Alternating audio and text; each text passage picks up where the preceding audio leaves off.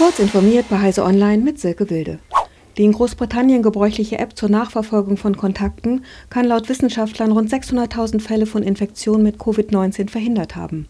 Ein Team der Oxford University untersuchte 1,5 Millionen Benachrichtigungen, die zwischen Anfang Oktober und Ende Dezember 2020 von der App des britischen National Health Service versandt wurden. In dieser Zeit infizierten sich fast zwei Millionen Menschen mit dem neuartigen Coronavirus. Wie die Analyse zeigte, gingen von jeder positiv darauf getesteten Person im Durchschnitt 4,4 Benachrichtigungen aus. Ohne diese hätte es laut der Hochrechnung zwischen 200.000 und 900.000 zusätzliche Fälle gegeben. Toyota und die eigens gegründete Holding Woven Planet haben am Dienstag gemeinsam den ersten Spatenstich für Japans vernetzte Stadt Woven City gesetzt. Die verwobene Stadt soll auf dem Fahrzeughof des ehemaligen Higashi-Fuji-Werks von Toyota entstehen wie Toyota mitteilte, wurde der Baubeginn mit einer aufwendigen Zeremonie eingeleitet. In der Nähe des Berges Fuji soll mit Woven City eine verwobene Stadt entstehen, in der Menschen zusammen mit zukünftigen Technologien leben und sie weiterentwickeln.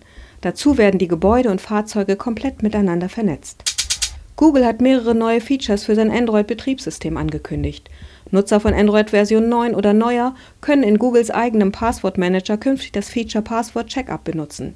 Das Tool weist Nutzer beim Login zu einer Webseite oder einem Dienst aktiv darauf hin, falls ihr Passwort in einem Datenleak auftaucht. Eine weitere Neuigkeit: In der Chat- und SMS-Anwendung Messages kann man Nachrichten nun so einstellen, dass sie zu einem bestimmten Zeitpunkt verschickt werden. Außerdem frischt Google seinen Screenreader Talkback mit überarbeiteten Menüs und Gestensteuerung auf. Der Europäische Rechnungshof bemängelt, dass in der EU zu wenig für digitale Fähigkeiten von Erwachsenen getan wird. 2019 habe es bei 44 Prozent der 16- bis 74-Jährigen an grundlegenden digitalen Fähigkeiten gemangelt. Ähnliches gelte für ein Drittel der arbeitenden oder arbeitssuchenden Erwachsenen im Alter zwischen 25 und 64, was mehr als 75 Millionen Menschen betreffe, heißt es in einer am Dienstag vorgestellten Analyse. Teilweise hätten sie das Internet in den vergangenen drei Monaten überhaupt nicht genutzt. Diese und weitere aktuellen Nachrichten finden Sie ausführlich auf heise.de.